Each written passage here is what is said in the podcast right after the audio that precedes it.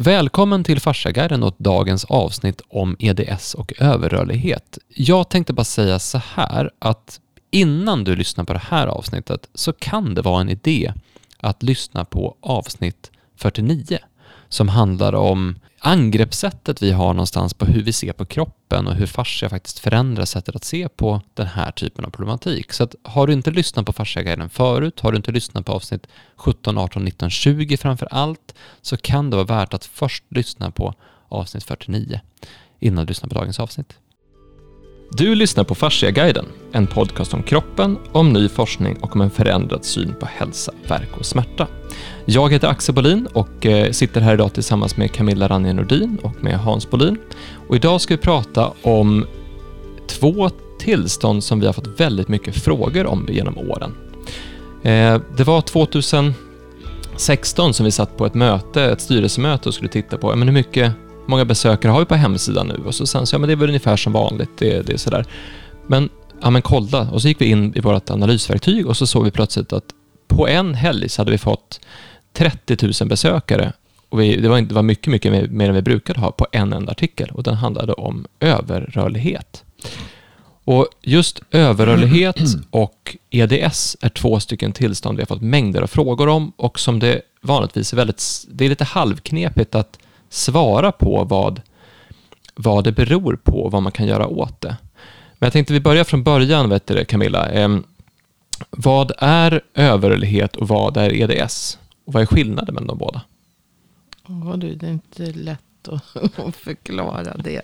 Jag är inte någon expert på det här, men jag har läst en hel del om det. Då. Men, eh, överrörlighet eh, generellt då, den kan ju vara ärftlig eller så kan det vara förvärvat. Att man har gjort någonting. Alltså efter, antingen ett trauma eller någon, eh, någon, alltså någon skada. Eller att man har fått, gjort en operation. Så att man får, eller så övertränat så att man har fått någon led att liksom bli överrörlig då. Och överrörlig, alltså att den, den har ett större rör, rörelseomfång, ett onormalt rörelseomfång jämfört med det som anses normalt. Då.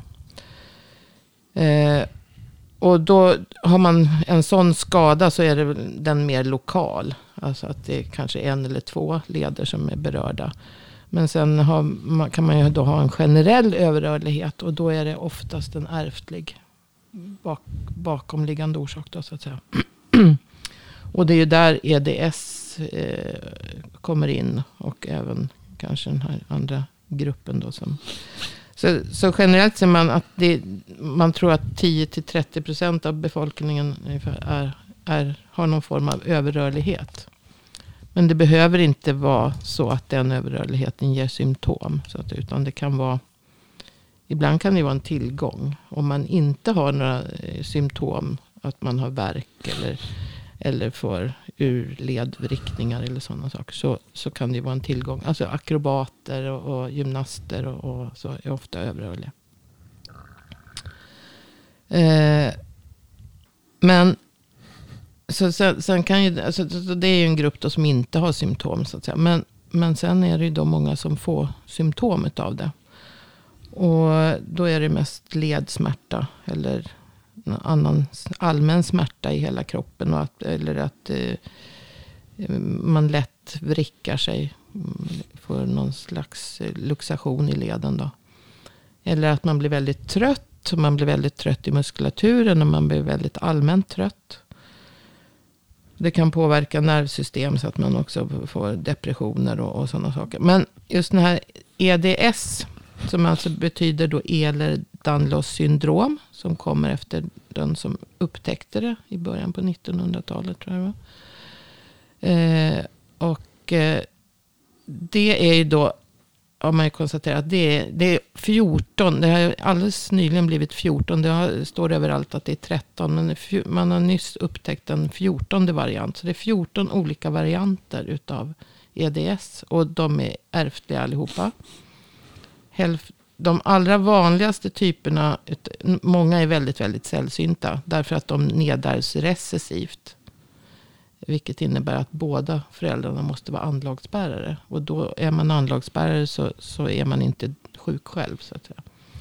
Men eh, hälften av dem nedärvs dominant. Och då, det innebär ju alltså att någon av föräldrarna måste ha det synligt. Om det är en dominant nedärvning. Då. Och 13 av de här varianterna har man alltså hittat genen som är defekt. Så att man vet vad det är som påverkas. Och i alla de här varianterna vad jag förstår nu. Så, så är det olika typer av kollagen som är, är drabbas. Då. Alltså bildningen. Sy, eh, syntesen av kollagenet. Helt, alltså proteinbildningen. Eh, och eh, det är olika. Eh, den vanligaste typen av EDS är då hypermobil EDS. Eh, Och den har man inte hittat. Det är den enda som man inte har hittat igen. Men man vet att den är dominant nedärvd. Och det kan man väl se då eh, genom släktskapet så att säga. Hur, hur det ser ut bakom. Så att säga. Om någon av föräldrarna är, är sjuk. Så. Sen kan det också vara en, en mutation som bara uppstår så. Men hur vanligt är det att hur vanligt är det att man har den typen av genfel? Eller är det, här ja, en, enligt... är det en diagnos som är mera vanlig? Att man, man, att, varför pratar om EDS och överrörlighet? Alltså ja, är, det därför... vanligt, är det vanligt att man, får, man tror att man är EDS men det är inte EDS? Eller? Eh, man man eh, skärpte kriterierna för vad, att diagnostisera EDS, vad det är för någonting, eh, 2017. Och då, man måste genomgå olika eh, tester. Då. Man har en, en eh, och om man då inte uppfyller de kriterierna, då blir man satt i en annan, får man en annan diagnos som alltså heter HSD. Som står för hypermobil spektrumstörning. Mm. Det, på engelska är det eh, hypermobility spectrum disorder. Så att det är därför det heter HSD. Men, men eh, och den gruppen är väldigt stor. De som är, hamnar i HSD-gruppen, alltså som är hypermobil spektrumstörning.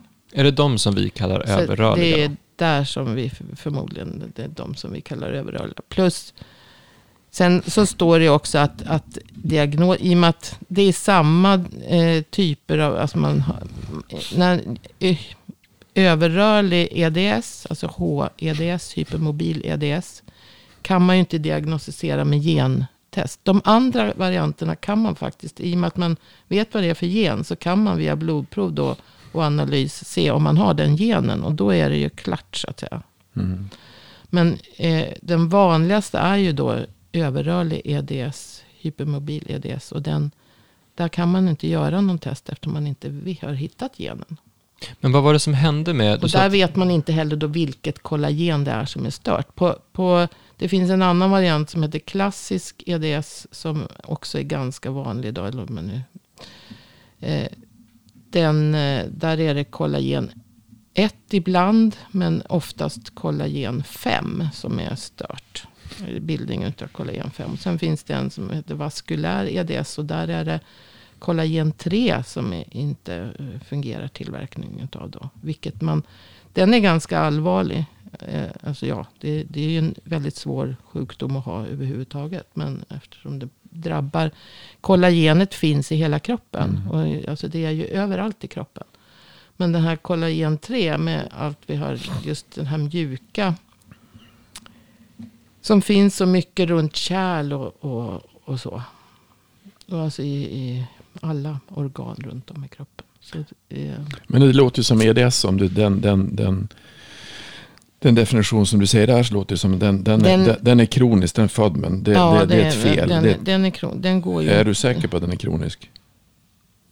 Eller är det så att utifrån det man ser nu så är den kronisk? Utifrån det man ser nu så är den kronisk. Är den kronisk. I, I och med att, att störningen av kollagenet, eh, bildningen av kollagenet är, mm. är störd inte fungerar. Mm.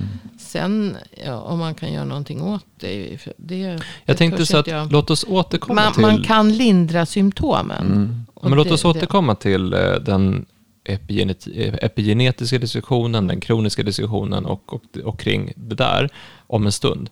Eh, tänkte bara, vi ska få klart bara vad, vad...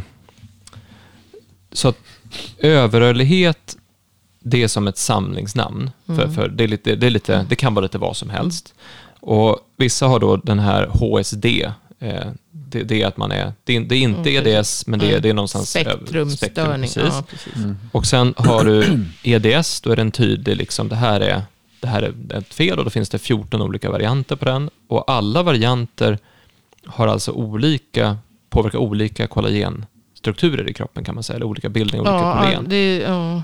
Typ. Det, det, är olika gener på, på alla de här varianterna. Och hur, de hur uttrycker sig störningen? Blir det för mycket eller för lite? Eller är det för mycket av en sort på fel ställe? Eller hur ska man kunna förstå mm. övergripande vad det är som händer i kroppen? Nej, jag tror att, alltså jag vet inte exakt, men, men som jag förstår det så, så är i och med att genen för att till exempel bilda, eh, syntetisera kollagen 5 då, eh, i klassisk EDS. Om, om den blir störd så blir ju kollagen 5-bildningen störd överallt i kroppen. Så det är därför man säger generell överrörlighet är oftast en ärftlig. För då drabbar det liksom en gen som bildar ett visst protein så drabbar det hela kroppen.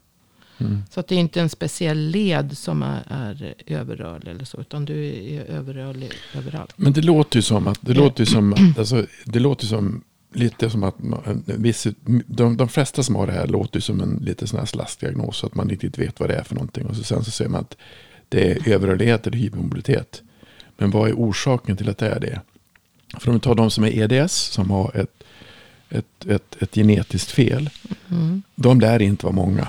Nej, Men det, det, det, då, då blir alltså det, det EDS, och framförallt nu när de har, har skärpt till kriterierna så att säga, för vad, vad det är. Så är som jag förstod, inte så många som blir klassificerade som, som EDS. Det kanske var som det stod, alltså det är under en procent. Ja, exakt. Så de, men, men, om... men, men eh, däremot ö, över ö, ja, den här HSD, den är 3,5 procent. Och det kan ju bli ganska många personer ändå som Ja, och sen har det som heter överrörlighet som inte klassas som någon annan diagnos som kanske ännu fler som, som vi fick så många ja, fast utslag de, på. De ska, ja. Som vi fick så många som var på, på artikeln.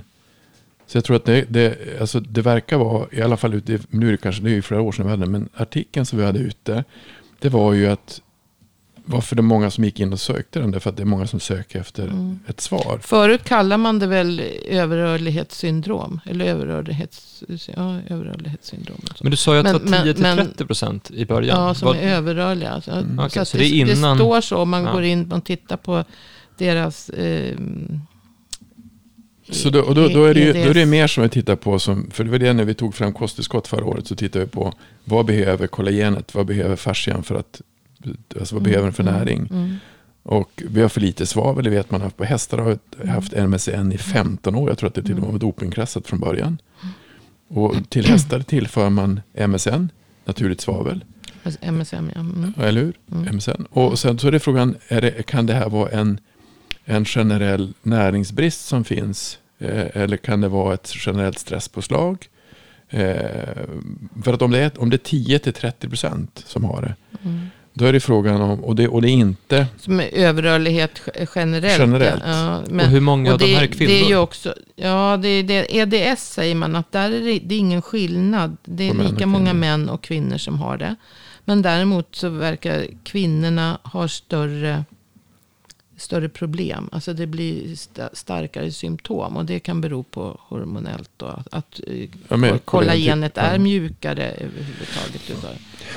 För sen är det ju så, nu vet jag inte just EDS, för EDS har så många andra samverkande sjukdomar. Så EDS är väldigt, väldigt eh, stort så, område. Men... Eh, eh, men om du tittar på, om man vänder på sig, om vi säger om det finns det någonting som är genetiskt fel. Du, du, du föds med en, det finns ju de som gör det, mm. men de är inte så många.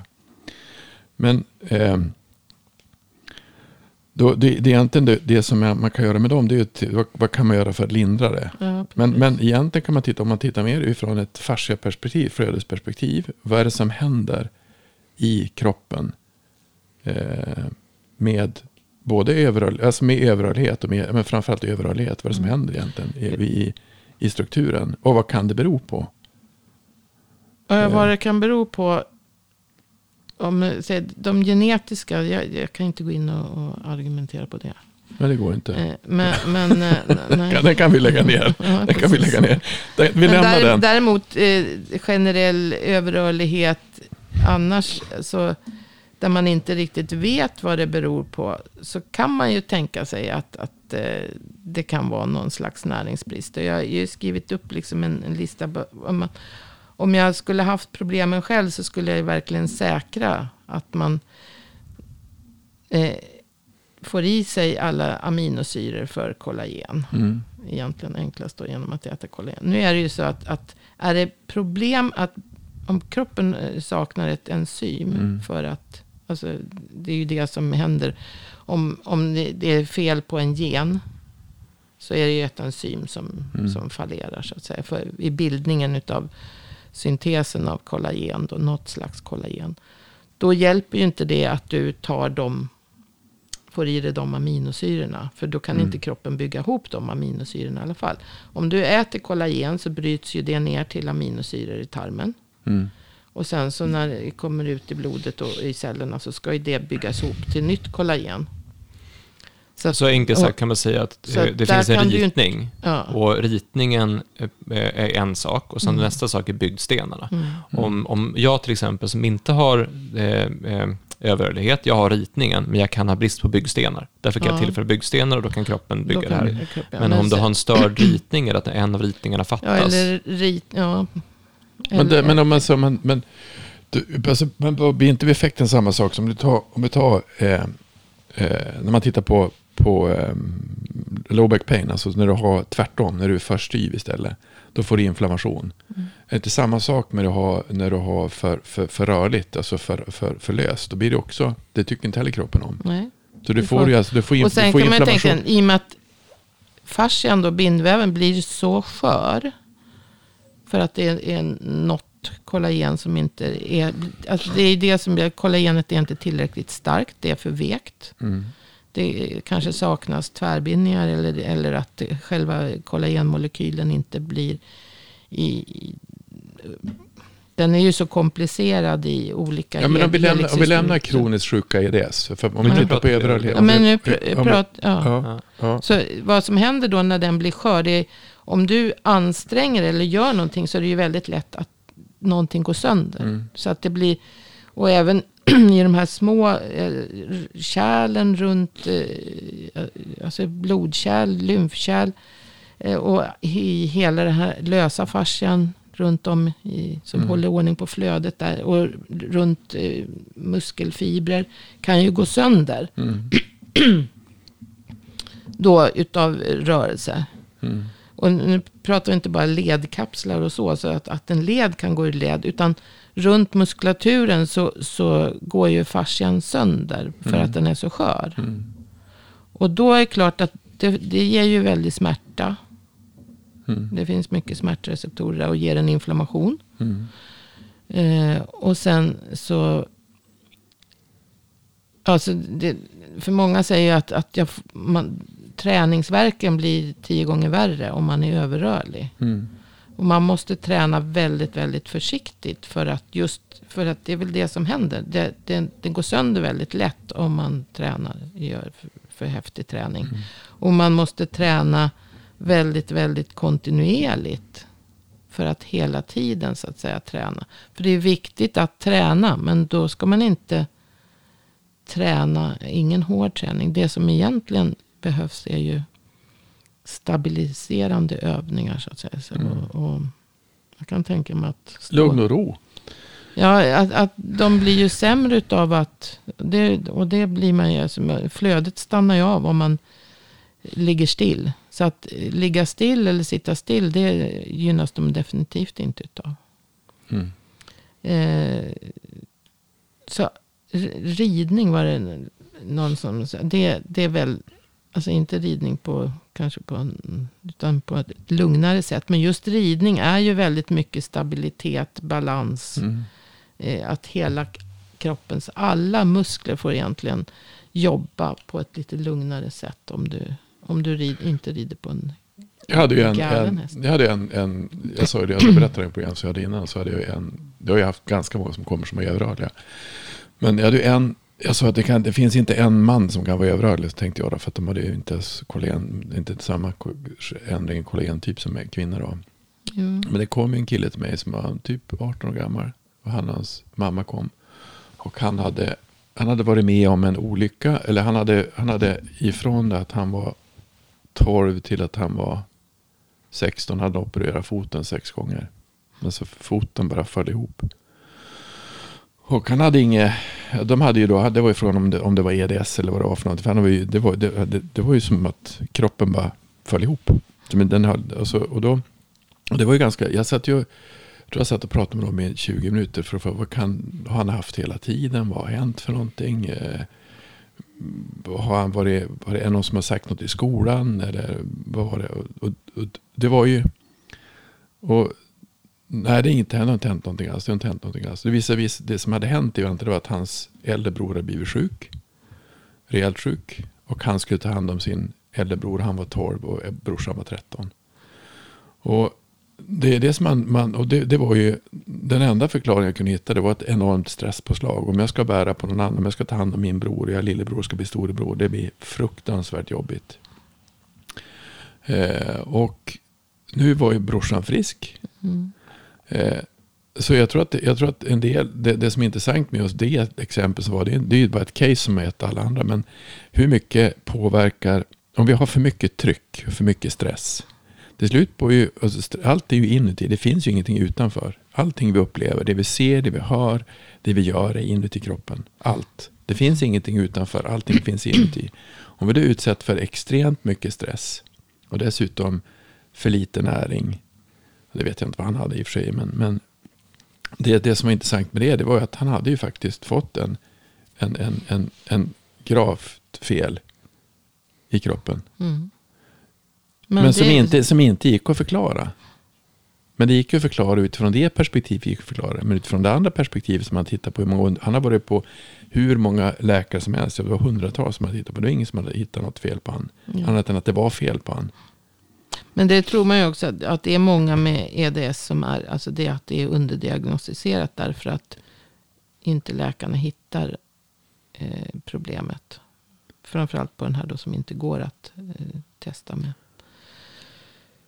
Men man kan, man kan ju testa. Men, men, eh, men det är där man kan titta. Vi, vi har pratat nu om, om ja, men det, det, är en diagnos och så finns det, när man har den här eh, diagnosen så händer det här i kroppen och så vidare. Eh, då kan vi vända tillbaka och titta på, men vad, vad kommer det här ifrån? För då har vi kastat upp eh, två stycken ord och ett tredje lite grann också. Det ena är att det är en dominant gen. Eh, det andra vi pratat om är kroniskt och det sista vi pratat om är epigenetik. Och då det du beskrev Hans egentligen, det är ju ett, ett ekologiskt, evolutionärt, ekologiskt, epigenetiskt, eh, eh, en, en sån process. Det är att det händer någonting. Det händer ett trauma, någonting stort. Och det traumat eh, blir ett påslag som aktiverar en gen, vilket är ju epigenetik. Det drar ut den här saken. Han kanske hade anlag för det här och så sen så drogs den boken ut ur det stora biblioteket när det här traumat hände. Då kan det finnas en möjlighet att boken kan stoppas tillbaka igen. Att man går tillbaka och, kom, och kommer ut ur det. Så bara för att du har arvs, alltså bara för att det är ärftligt betyder inte att det aktiveras, utan det baseras ju på vad du gör. Mm. Och då kan ju trauma aktivera en sån typ av ja, sak. Jo, självklart. All stress. Um, och då, då kan vi se att, ja men vad, eh, för det är många som hör av sig till oss och frågar om om varför de har olika typer av problem och så sen så när man väl pratar med dem visar det sig att de, de råkade ut för någonting för 10 år sedan eller 15 år sedan eller 20 år sedan. Och då kan man ju titta på sin egen historiska livskarta och se Hände det någonting och när hände det? Och eh, har jag haft det här hela livet eller har det dykt upp? Mm. Det är ena biten, för där har vi ordet, ordet kronisk har ju många förväxlat med ordet permanent. Ja, och det jo, betyder jo. inte samma sak. Nej. Utan kroniskt betyder långvarigt, det betyder att du har haft det länge. Och har du haft det länge så kan det ta lång tid att bli av med det, men det betyder inte att det är statiskt, att du absolut måste ha det hela livet.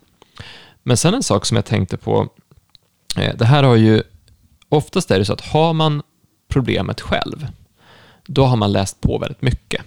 Så många som har EDS eller, eller HSD eller överrörlighet har ju läst på väldigt mycket om det och då kan man ju väldigt lätt eh, ta och det man läser och applicera det på sig själv. Så att man kanske tror att man har den här 1% kronisk, den, här, den varianten, fast i själva verket har man den här allmänna överligheten. Men när man har någonting så läser man oftast på. Eh, och jag och min bror, vi är färgblinda. Och då har vi fått höra hela våra liv att det är någonting fel på oss för att vi är färgblinda. Så vi har fått göra, jag fick göra ett färgblindhetstest när jag gick i, i femman och det var, det var nästan traumatiskt. Jag, visste, jag vet om att jag var färgblind när jag var liten. Men då, då gjorde de ett test och så skulle man se massa, massa, man fick titta på massa cirklar och så sen så sa de ingenting. De bara, här ska du titta på massa cirklar, vad ser du? Jag bara, ja, här ser jag bara massa prickar, här ser jag massa prickar, ja, här ser jag massa prickar. Ja.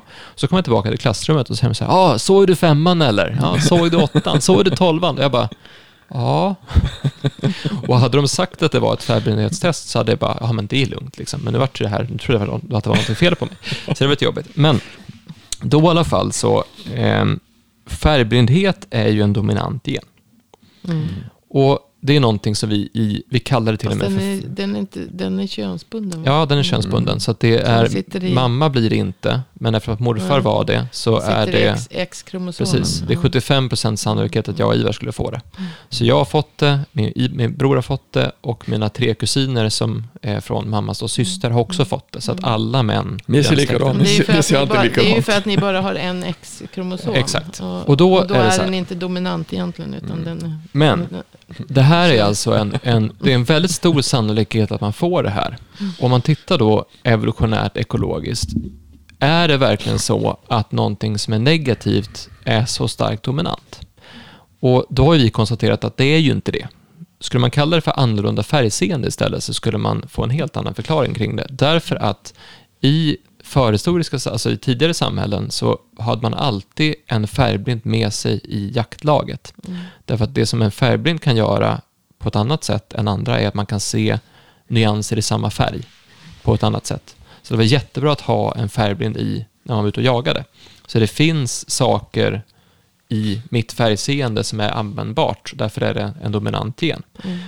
Och då är frågan, sen blir frågan vad man tror på. Tror man på eh, evolution, tror man på att, att, att vi hela tiden utvecklas och så vidare. I så fall skulle den här dominanta EDS-genen också kunna vara någonting positivt. Det skulle kunna vara en, en styrka eller någonting bra. Men det är frågan om man kan se det idag i det samhälle som vi har. Jag tror inte att de som har det, det kan se någonting positivt. Nej, men, men det är det som är utmaningen. Därför att, det, därför att det ger så många andra problem än bara den här överrörligheten. Alltså har du riktigt rejäl överrörlighet eh, så, så kan ju lederna hoppa ur led och du, du, du liksom, det är ett stort problem.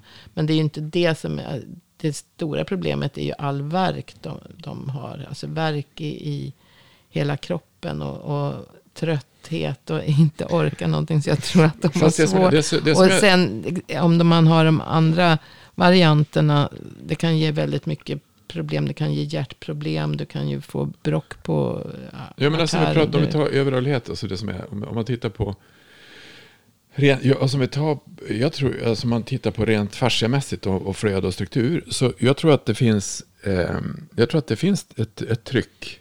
Ett, ett, ett, ett perspektiv som är tryck att göra. Som, som man skulle kunna fundera på om det kan vara. Därför att den här killen som jag pratade om, han hade ju för mycket tryck. Men han hade tryck ifrån det han skulle vara med om. Tryck är också stress. Ja, stress tryck är också, tryck är också eh, För att du får en inflammation och inflammationen och tryck, ger alltså, jag, blir inte, jag blir inte gladare. Så att, jag kan säga du, alltså, du, ni har ju fått en annan förmodligen arv från farfar. Det är ju, det, han, är synes, han, han såg ju, han såg ju eh, eh, alla siffror var i färger. Alla bokstäver var i färger. Så ni kanske, ni kanske fått någon annan, annan sak från en annan släkting. Men, men det, det, är ju eh, det svåra egentligen om man, om, man, om man ser på någonting som man inte, man har ett problem och man får inget svar. man har ett problem, man får inget svar. Det är det som är så intressant med att man diskuterar saker. Men kan det finnas, kan det finnas en annan förklaring som kanske jag med för mycket tryck, för mycket stress, för lite näring? Eller är det kroniskt fel? Och jag tror att det som är intressant, det är ju eh, är det kroniskt så det inte går att ändra fick jag vara med om jag hade stämbandförlamning. Det gick inte. Massa, det, det finns ingen nerv som växer ut utan du, du kommer låta som en du kommer ha sån här röst hela livet. Det hade jag inte. Det fick jag inte. Jag, jag fick ju tillbaka min röst. Mm. Och nerven kunde ju växa ut.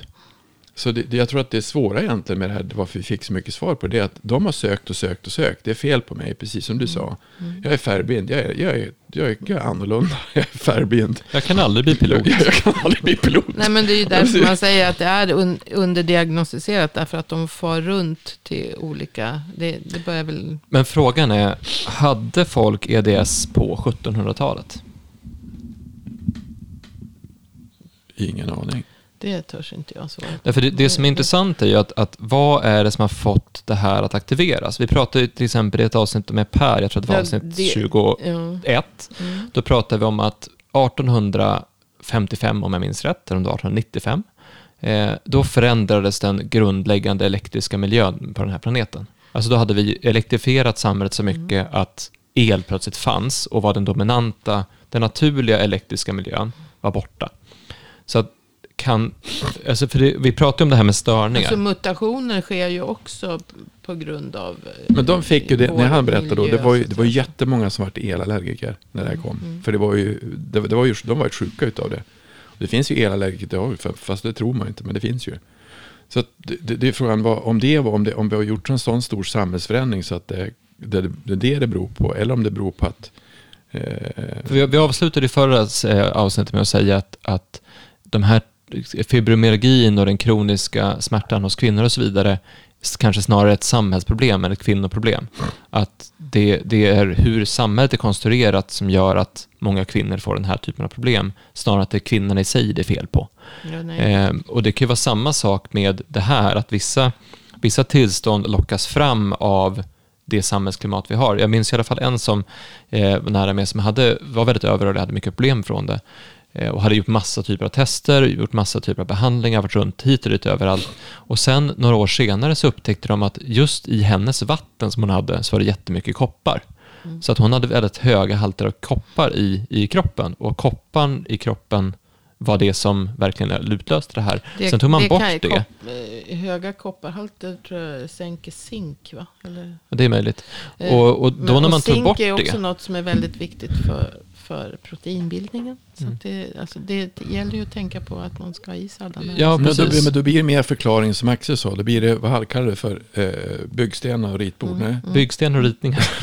att, bygg, finns, att det saknas byggstenar, ja. ja. Och, då, och då, om det är det som behövs, då blir det ju mycket... Ja, eller att någonting stör ritningen. För det kan ju vara att koppar kommer in, i till exempel i det här fallet, och påverkar, alltså blockerar accessen till ritningen. Det är som att det plötsligt byggs en, byggs en vägg som gör att man inte kommer in i biblioteket mm. som man ska komma in i.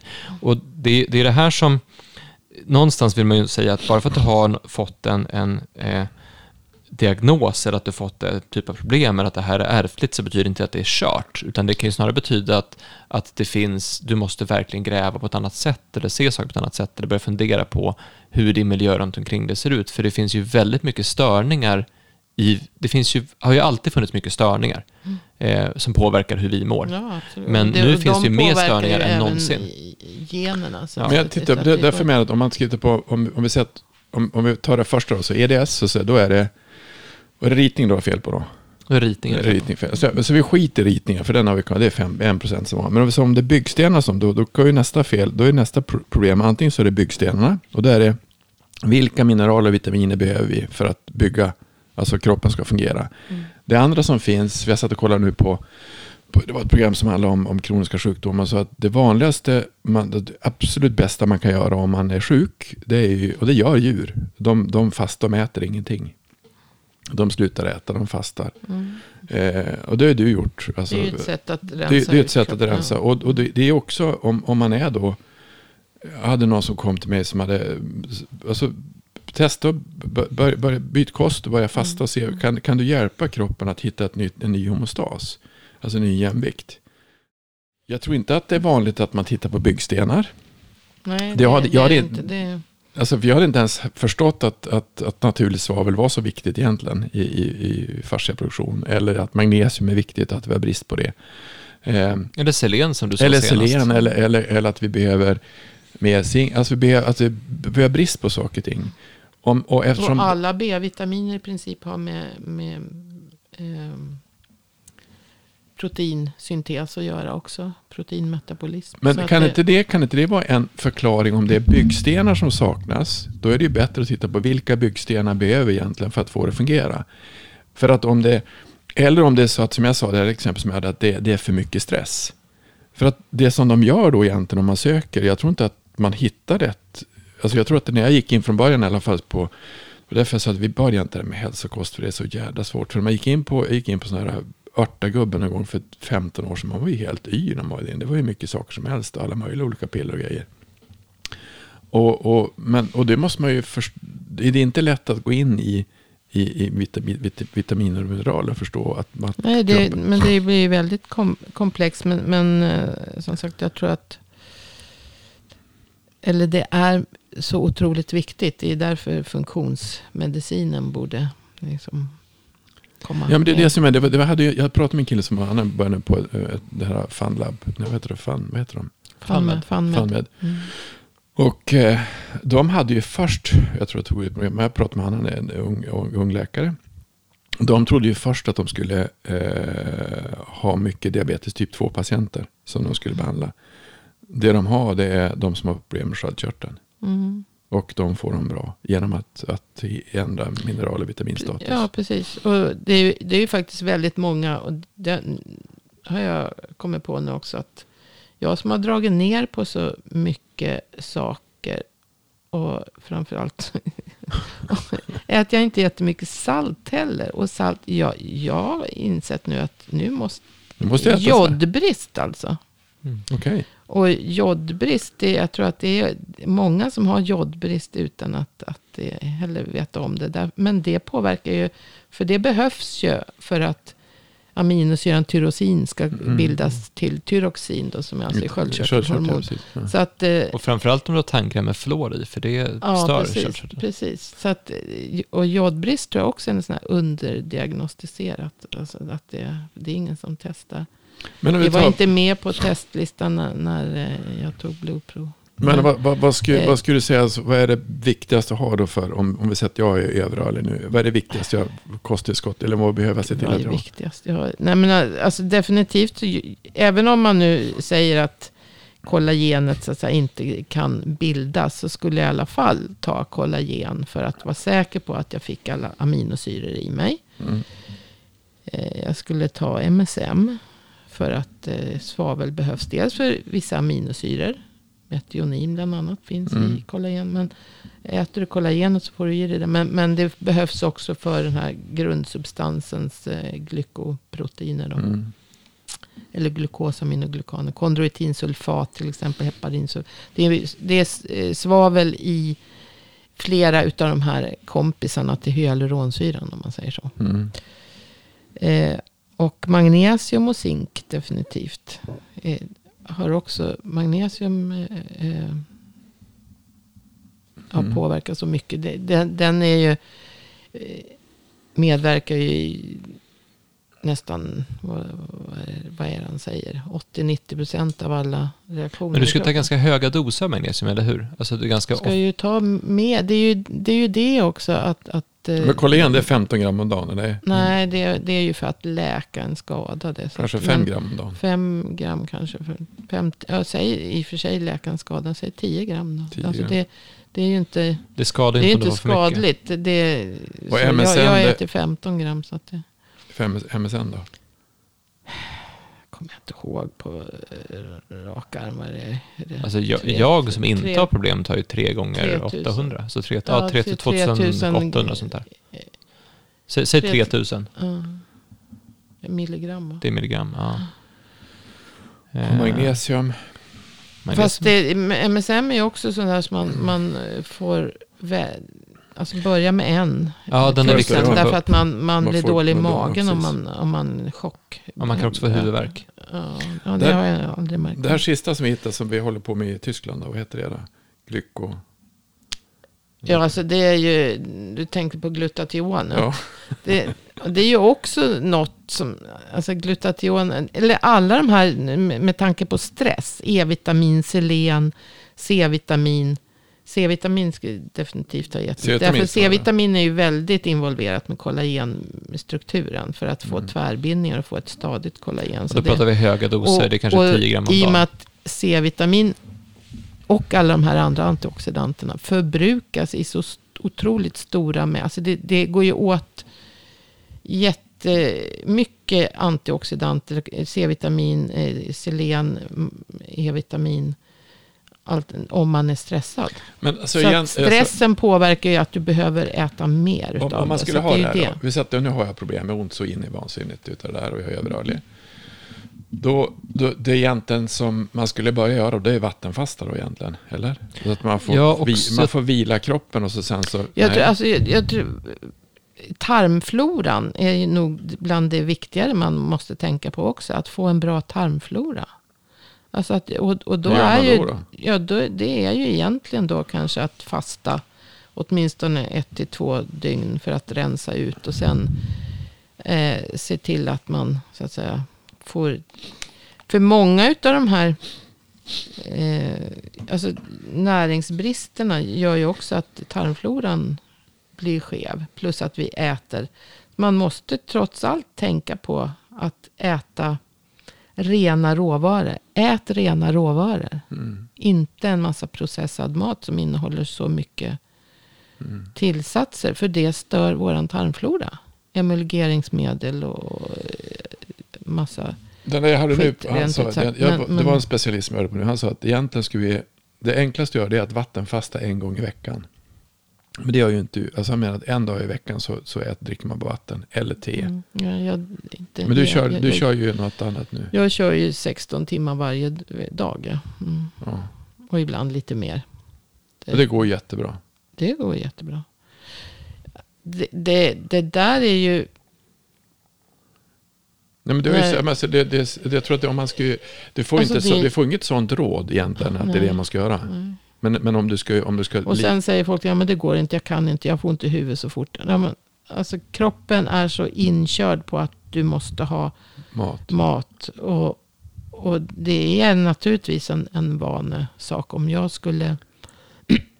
men det har framförallt med sockersuget också att göra. Mm.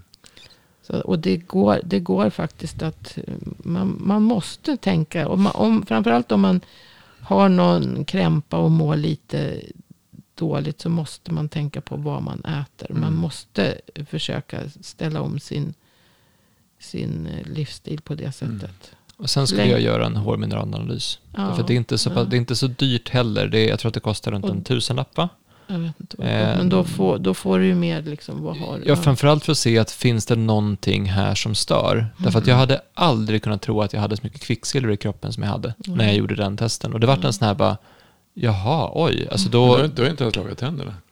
Nej, men eh, kvicksilver kommer från avgaser. Mm. Så att, eh, jag bodde under en motorväg. Bly, inte under den. Bly då? Att bly var lugnare, det var kvicksilver okay. framförallt. Det kan ju också finnas i fisk, så vi åt inte tonfisk på två år. Eller sånt där, mm. Bara för att... Mm. Bara för, att för du åt mycket. Jag åt jättemycket tonfisk innan. men, sen så, men, men där är just för att se... Sen kan man äta tonfisk, alltså mm. sådär. Men just att har du, har du jättemycket kvicksilver i mm. kroppen så kommer det ju störa alla system. Ja, ja. Eller om det är mycket koppar, eller mycket så, och då kan du se vad det är jag har så att det inte finns någonting sånt. Och för det kan ju vara så då, enkelt kan man ta selen terapeutiskt, alltså ganska höga doser selen, organiskt selen, selen och metionin. Då får man också i, i, för det är bundet till aminosyran metionin. Så då får man det i sig. Mm. Eh, för det, eh, selen och magnesium rensar ut kroppen på eh, giftiga metaller. Andra giftiga metaller. Mm. Så att alltså tungmetaller. Så att man man kan, eh, nu kommer inte jag ihåg doserna, men man, man kan ta ganska höga doser selen under en kort tid. Då, så att säga. Mm. För, som en terapeutisk, alltså mer botande. Men det som är fantastiskt det, om man är en sån här person som har den här typen av problem är ju att det, blir ju, det kan ju bli startskottet på att verkligen få lära känna sin kropp. Mm. För det är det som i slutändan är det man måste få in. Alltså hur lär jag känna min kropp och hur hanterar jag det här? Vi har ju en, en terapeut som vi jobbar mycket med eh, som har en av de här special-EDS-varianterna. Eh, och hon, hon har hittat ett sätt som hon kan leva på så att det här faktiskt funkar väldigt bra. Mm. Eh, men då behöver hon, hon behöver göra en viss typ av träning varje dag för mm. att hålla sig igång på ett speciellt sätt. Mm. Hon måste undvika viss typ av mat, för det blir hon väldigt känslig för. Eh, och hon måste undvika en viss typ av stress, men annars så går det bra. Och då har hon mm. hittat liksom sina och så tar hon vissa typer av tillskott. Jag tror inte hon tar MSM, för just för henne funkar det inte bra. Men däremot tar hon en annan typ av tillskott, mm. så att jag kommer inte ihåg vad det var.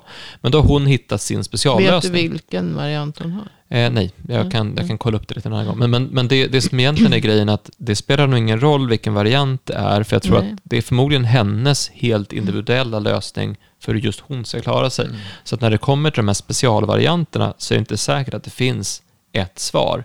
Och det är samma sak här egentligen, det vi också pratat om tidigare, att det finns kanske inte ett svar, utan det finns massa saker man kan testa och se vad som funkar för en själv. jag tror att om, om, man, om man ser att det är mer, om man ser att det är mer utav eh, byggstenar och ritningar. Ja, inte, vi skiter i ritningarna, vi säger att vi har den. Men vi säger att det är mer utav byggstenar och så är det andra saker som påverkar byggstenarna. Så tror jag också att det är, eh, det är viktigt att, att om, om, vi säger att, om vi säger att man ska göra en, en fasta, eller som du gör, du, du äter fasta varje dag. Men så att man fastar en gång i veckan. Eller man, man startar att testa med att fasta. Alltså kanske tre, fyra dagar. Och sen så eh, sen äta mer mineraler och vitaminer. Då ger man ju kroppen en chans att göra någonting. Men jag hade en kille som jag behandlade nu som hade, han, han, var helt, han, hade, han hade en massa problem hit och dit, fram och tillbaka. Han tyckte det var helt fantastiskt. Han var så bra efter behandlingen så var det inte sant. Och så sen så, första dagen var fantastiskt bra, andra dagen var inte så lika bra. Och Så sen så tredje dagen så var det tillbaka igen. Och orsaken som var, nu hade inte han, han inte överrörlighet sånt, men han hade, han hade massa saker som var problem. Han hade tinnitus, han hade värk och en massa saker. Men han hade varit utbränd. Han jobbade för mycket. Och det är ju det som man, alltså, man måste titta på vilken situation sitter jag i. stress. Mm. Ja, precis. Vilken, och så det, så jag, det, det spelar ingen roll om du går till mig på hur många behandlingar som helst. Om inte du ändrar din, sitt sätt att se, jobba runt omkring dig själv så kommer du gå tillbaka till samma sak igen. Och då, då tror jag som ett exempel på vad, hur mycket miljön egentligen kan, kanske korkat exempel, men jag tycker det var ganska intressant ändå för att när, när eh, när Iva var liten, så han var två år gammal, så sa jag åt honom, du ska sluta, sluta använda napp, nu är du stor. Och ska jag göra det? Och så gick han, men då började han stamma. Då sa jag till pappa, jag har varit för hård med Iva, jag har sagt att han ska sluta med napp. Nej, då är inget fel på dig, så han, det är fel någon annanstans. Och sen så åkte vi till Kanarieöarna och efter en dag så stammade inte Iva längre. Så kom vi tillbaka och så gick han på dagis och efter en dag stammade han igen. Och så gick jag in på dagis så att Eh, det måste vara något fel här, så jag. Så att, eh, Ivar, han, han kom hit och stammade han.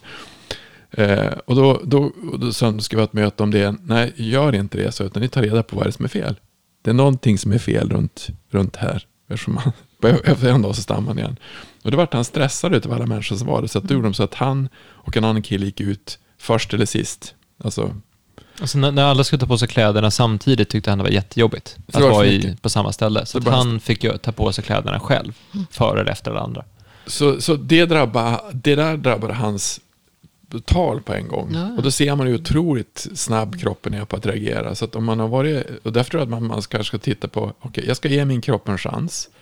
Vad ska jag göra? Jag måste få den att på lugn. Ja, då fastar jag. Och så måste jag tillföra de saker som jag behöver. Och det är då kollagen, och det är magnesium, och det är C-vitamin, och det är zink. Eh, Hela B-vitaminkomplexet, B-vitamin selen och jod, och, och, men framförallt äta så att tarmfloran trivs. Ja. Om jag gör det, hur lång tid tar det att få tarmfloran så den trivs? Det kan ju ta någon månad, eller två eller tre. Ja, det, det kan ju vara... Lång tid kan det ta. Men då borde ju AIP-kost vara ganska intressant att gå in på. Av sån här paleokost. Ja, jo, men alltså, det är ju mycket fibrer som, eh, för tarmfloran. Men framför allt är ju det vanliga. Inte något socker. Inget socker. So socker eh, gynnar den dåliga tarmfloran. Mm. Men vi pratar ju om, om det i det, avsnittet om kost. Ja. Om man vill gräva in sig på, på ja, den biten. Så, så, att det, tyvärr så är det ju så. Att mm. Hur man än vrider och vänder på sig. Så socker är inte bra för tarmfloran. Och socker är inte bra för vår hälsa. Nej. Och, och det, det var någon som frågade mig, äter du inte frukt längre? Jo, jag, jag äter en och annan frukt. Jag åt fruktsallad igår kväll och, och så. Men eh, det är också ett problem för att vi har förädlat våra mm. frukter så att de är så stora och söta. Äpplena, folk tycker inte om äpplen om de inte är söta. Nej, jag tycker om syrliga äpplen. Det har, sån har jag alltid varit. Jag vill ha syrliga äpplen. När vi flyttade dit där vi bor nu så hade vi, var det fullt med såna här surkörsbär överallt. Och då sa folk, det där går ju inte att äta. ja men det är ju faktiskt jättegott. Mm. Men, men men, nej, men man, det ska vara bigarråer för de är söta. Mm. Så allting, vi har ju liksom förädlat allting för att det ska bli så sött. Mm. Och ju sötare det är, ju godare är det. Mm. Och så det, men sen det är också, liksom, där har vi också ju, tränat upp, eh, vi har ju tränat ja, upp våra vi, smaklökar jo, till att gilla sött. Ja. För det, jag mm. tog en sån sak som, när jag var liten åt jag aldrig sallad. Mm. Och det, eh, det är få som gör, som tycker sallad är gott och så. Men sen så när jag träffade min fru så hon insisterade på att vi alltid skulle ha sallad. Mm. Och efter ett tag så började jag inse att men sallad är jättegott. Ja, det är jätte... Men det finns, en, det finns en beska. Och vi, framförallt i Sverige, är inte tränade på att tycka om beska. Men i Frankrike till exempel tycker man jättemycket om beska. Mm. Och framförallt i Mellanöstern som hon kommer ifrån, där är beska ett inslag. Så att vissa rätter och vissa matgrejer är så beska att man bara... Så. eh, men, men det har att göra med att vi, många i Sverige är uppfödda på välling. Mm. Många uppfödda på väldigt söt mat. Mm. Och ju mer sött du äter, desto mindre uppskattar du beska. Mm. Men om du tar i Frankrike till exempel så får barnen mosade grönsaker och grönsakerna är beska så då får du in mm. beskan väldigt tidigt. Mm. Och det är, det är en sån sak som det tog kanske ett år för mig att träna på att uh, tycka om beska. Mm. Och det här är så intressant, för man kan faktiskt träna sig själv att tycka om saker. Jag hade till exempel jättesvårt för både fetaost och oliver under hela min uppväxt.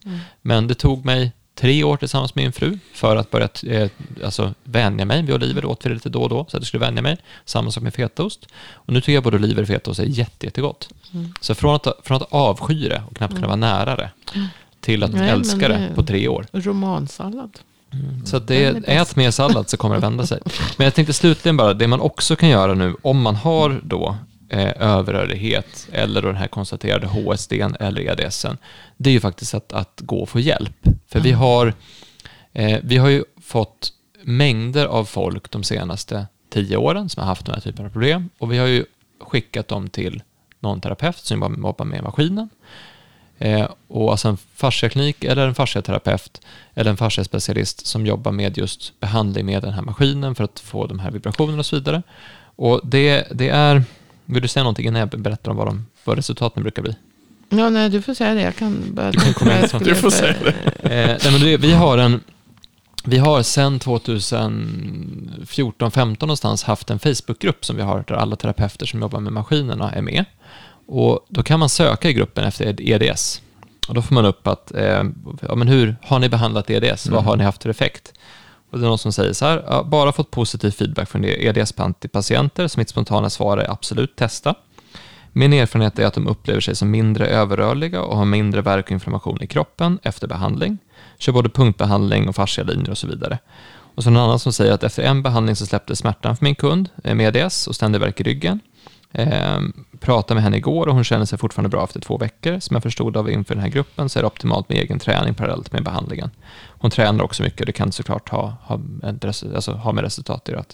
Någon annan säger att man kan kombinera med näringstillskott som till exempel MSM och mineraler för långvarig effekt. Mm. Kanske även bra med en salva eller något som kan lindra inflammation i samband med behandling. Eh, Magnesiumolja. Ja, och någon annan säger också en EDS-kund. Mm. Eh, hon kommer nu idag. Eh, hon, har, hon är här i princip varje vecka. Hon mår så mycket bättre och känner sig rörligare. Hon har bättre flöde och cirkulation i kroppen. Men hon kommer just varje vecka, så vissa behöver gå så. Eh, och Det är många som säger att de aldrig blir bra från sina bekymmer på lång sikt, men alla upplever att, att de här vibrationerna faktiskt gör att man får hjälp på vägen. Mm. Så att i vissa fall så är det folk som har kommit och verkligen fått det här kicken för att få det här starten för att bygga upp det här nya. Och för vissa så måste man gå för att få löpande hjälp för att hålla sig... Alltså det kan ju vara att man har så mycket problem att man inte kommer ur det, men då kan man få löpande hjälp. Och så det, finns ju hopp. Mm, ja, och det var det jag också skulle säga då, att eh, just det här att behandla, för det, det är många som säger också att ja, men de och de raserna på hästar och likadant folk som är överrörliga ska inte ha behandling. För att då blir fascian ännu, eftersom vi mjukar upp då, så blir fascian ännu slappare. Men det är ju inte riktigt det som händer. Utan vi påverkar ju flödet. Och i och med att vi påverkar flödet i fascian. Eftersom man, om man nu inte ser fascian bara som de här kollagentrådarna, kollagenfibrerna. Utan som hela flödet mellan. Så i och med att man får fart på det så minskar man ju trycket på nervreceptorer. Som alltså ger smärta, signalerar smärta. Därför att det blir ett förhöjt tryck. Och har man då väldigt ont av att man är överrörlig eller har EDS. Och, och så blir det en ond cirkel. Att man kanske, det gör ont att röra sig. Fast de, de flesta har, har ju, alltså det, det hjälper med att röra sig. Det blir bättre att röra sig. Men samtidigt då har man risken som jag sa. Att man gör någonting för mycket så, så att det går sönder. Men om man då hela tiden regelbundet så att säga, får fart på flödet. Så är det inte så att fascian blir mjukare och man blir ännu slappare. Utan man, man, man får liksom bara en, ett mindre tryck på nervreceptorer. Och allting glider lättare. Så att det glider lättare mellan de här eh, fascialagren så att säga, i, i muskulaturen. Så att det inte tar emot. Och man, så man minskar friktionen. Man minskar viskositeten där. Då, och man, man minskar på trycket. Så att mm. Det blir liksom ett bättre flöde i hela kroppen. Och, och cellerna får sin näring och mm. blir av med. Det samlas inte en massa skit. Mm. Så att det, det är positivt med, med behandling. Sen botar ju inte en eventuell eh, gendefekt. Då, så att ja, men det jag tänkte, tänkte vi kan avsluta lite med. För att vi, vi har ju faktiskt spelat in ett helt avsnitt om en tes som vi har bedrivit mm, ganska länge mm. nu. Och den tesen är att kroppen kan läka vad som helst, mm. Bara den får rätt förutsättningar. Mm. Så nu är det upp till bevis Camilla här då. Tror du att du kan läka? jag vet inte, jag tycker att det känns hemskt att sitta och säga att jag tror att det, men Alltså man ska ju inte ge upp hoppet. Men, men, om, men man kan inte alla förutsättningar är ultimata, att, att, kan du bli av med det? Slå dem på käften, de, här, de som har de här svåra ja, men Att ge symptomen. någon hopp är ju inte att slå någon på nej, käften. Nej, men att säga att det går att göra någonting åt det. Nej, men man får ju definitivt... Eh, alltså det, jag har ju sett som, jag hade ju inga jättestora problem. Men jag hade ju högt blodtryck och de här vanliga metabola syndromen så att säga.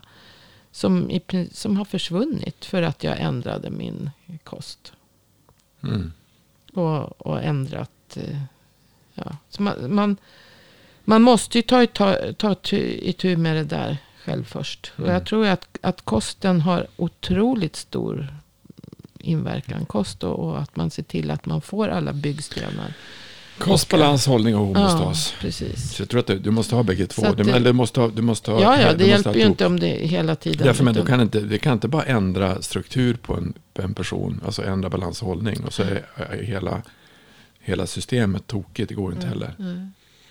Men alltså med, med tanke på att jag ändå hade ganska väldigt, väldigt ont av min höftledsartros. Mm.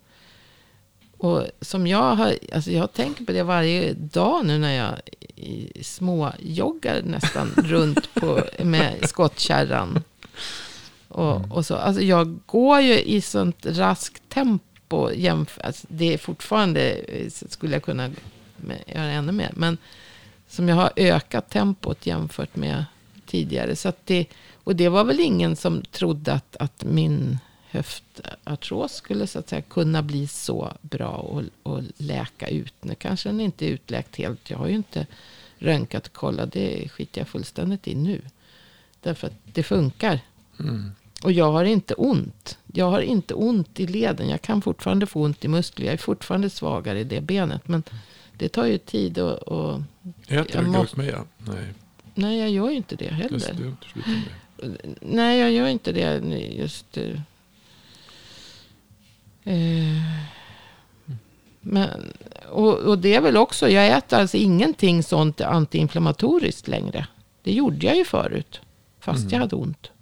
Men, det, men nu äter jag ingenting sånt. Jag äter ju en himla massa av andra kosttillskott. Och ser till att kroppen... Och, mm. och försöker äta. Jag gör undantag ibland och äter något onyttigt också. Men Inte socker?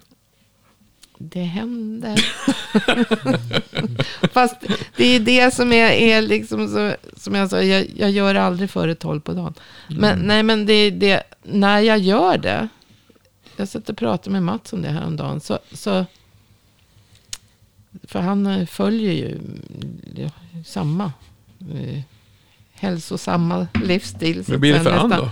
Ja, men han, han mår ju också bättre. Men, men jag satt och pratade om att, att de gånger jag har så att säga, tagit någonting som verkligen är socker mm. i. Jag, har inte, jag vet bara tänkt på vad, vad det var sist. Men det var, då har jag ju fått jäkligt surt efteråt. Alltså. Det, det, jag mår nästan, jag mår illa, känner mig mm. eh, jätte jättekonstig i magen. Jag känner ju riktigt hur de där små mikroorganismerna liksom bara tagit kål på dem. Alltså jag mår mm. jätterisigt i magen. Och eh, framförallt så får jag ett fruktansvärt sug och blir jättehungrig. Liksom direkt mm. efter.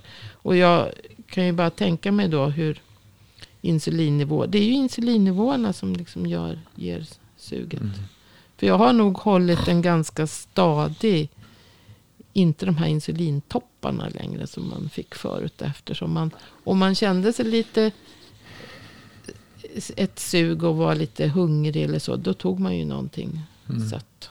Ofta. Men jag, det, nej, man, man, och då när man, så, när man får så surt efter. Så, och dessutom så tycker jag nu att det är fruktansvärt sött. Det, alltså när jag, om jag tar mm. någonting som är sött. Det är så så periodvis fasta och så sen så lite, lite tillskott. Då har man i alla fall chans att, att ja, göra någonting åt och det. Och sen kanske periodvis fasta och kanske ta fasta 24 eller kanske timmar eller kanske ett och ett mm. halvt till två dygn. Då. Det är inte så svårt som det låter. Mm. Det är faktiskt inte det. Men det ger kroppen en enorm kick att läka. Mm.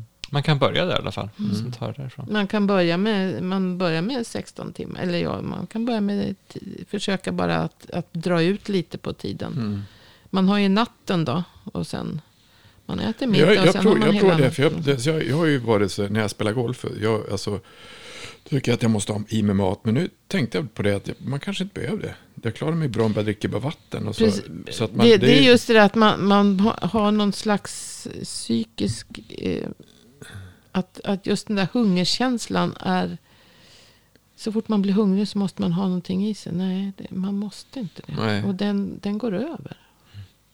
Och det är inte så att du blir snurrig i huvudet. Utan, Fast jag, jag, jag, jag, jag gjort ja, en, alltså jag, det, en så, jag, jag, gjorde en tog jag skulle spela golftävling så åt jag sushi innan. Och när det tog, det tog slut och det, det är så mycket socker som man får i det blir sjukt. Så man blir, då blir man nästan, då står man nästan och skakar för det är ett tomt ställe. Ja, ja, men man får försiktig vad man äter. Ja, men, men som sagt, i vilket fall som helst så är det inte skadligt med behandling om man är överrörlig. Utan tvärtom, det är flödet man sätter mm. igång. Så att det inte, man påverkar inte att kollagenet blir ännu svagare. Så att säga. Det är inte det som händer vid behandlingen.